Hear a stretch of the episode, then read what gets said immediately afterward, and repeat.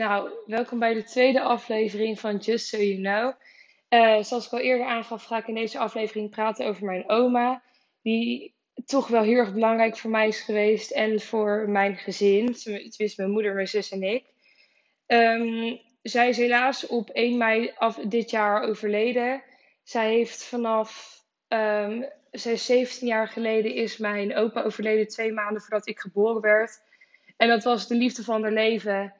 En daarna was het gewoon allemaal naar beneden gegaan. Een soort van helling zo naar beneden gelopen. En het was een soort van tikkende tijdbom. Dus uiteindelijk is haar overlijden. Is, iedereen is er oké mee. Maar het is zonde dat een vrouw zoals zij zomaar zo uit het leven zou moeten stappen. En ja, dus ik zou er wel heel erg graag wat over willen vertellen. Dus eerst over 17 jaar geleden, toen mijn opa was overleden. Um, zij is op dat moment had zij kanker gekregen. En tijdens de chemokuur is mijn opa overleden en heeft ze daar dus alleen uh, door moeten slaan. Zichzelf daar alleen doorheen moeten slaan. En ik heb dat uiteraard zelf niet meegemaakt, maar hoe ik dat heb gehoord van mijn moeder en van haarzelf, denk ik van jeetje, je zou maar je wederhelft verliezen en dan gewoon maar zelf op vakantie gaan net uit je chemokuur zijn en dan de hele wereld gaan rondreizen. Omdat je het allemaal nog had willen zien en dat het nu alleen moet. Is, dan is het maar zo. Maar ze wilde het zien. Toen is ze uh, in er eentje de, de, half, de hele of de helft van de wereld rond gaan reizen. Om die extra ervaringen op te doen. En om dat stiekem nog even met mijn opa te delen. Waarvan zij geloven dat zijn ziel nog altijd bij haar hing. Omdat ze altijd wat van hem meenam.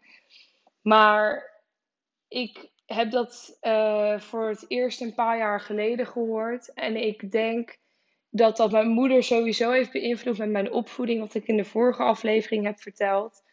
Maar ook hoe ik dingen zie. Zo van, ja, het kan slecht gaan. Tuurlijk kan het slecht gaan. Je leven gaat niet alleen maar goed. Het gaat niet alleen maar slecht.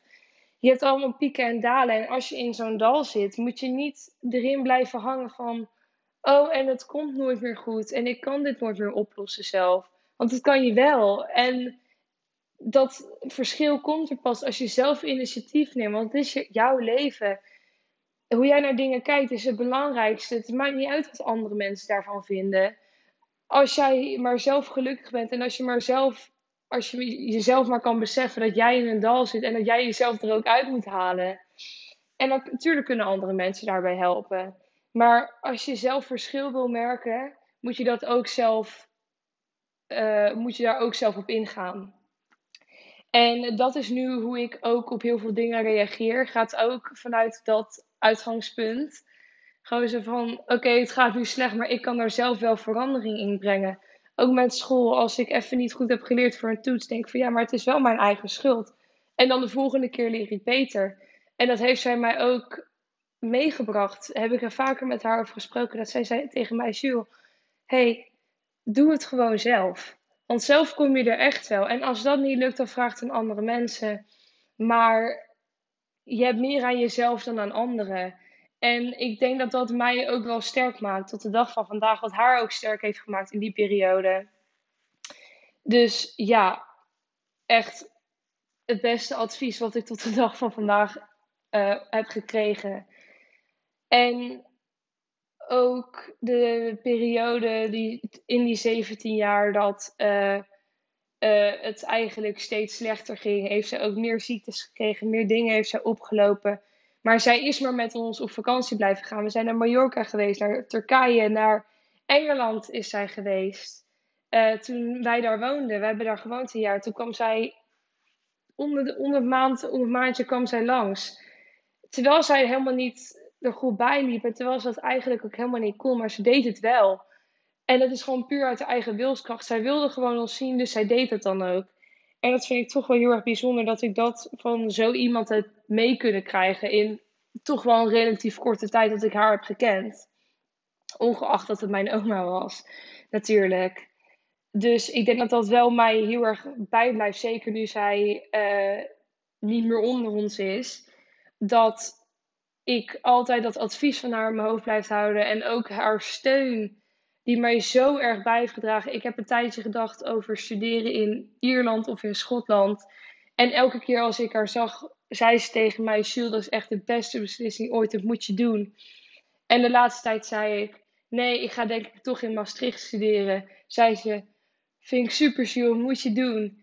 En dat is denk ik ook wat mijn moeder van haar heeft meegekregen. En wat wij dus allemaal van elkaar meekrijgen, is dat beslis gewoon voor jezelf wat je het, waar jij blij van wordt. En dan worden andere mensen daar ook blij van.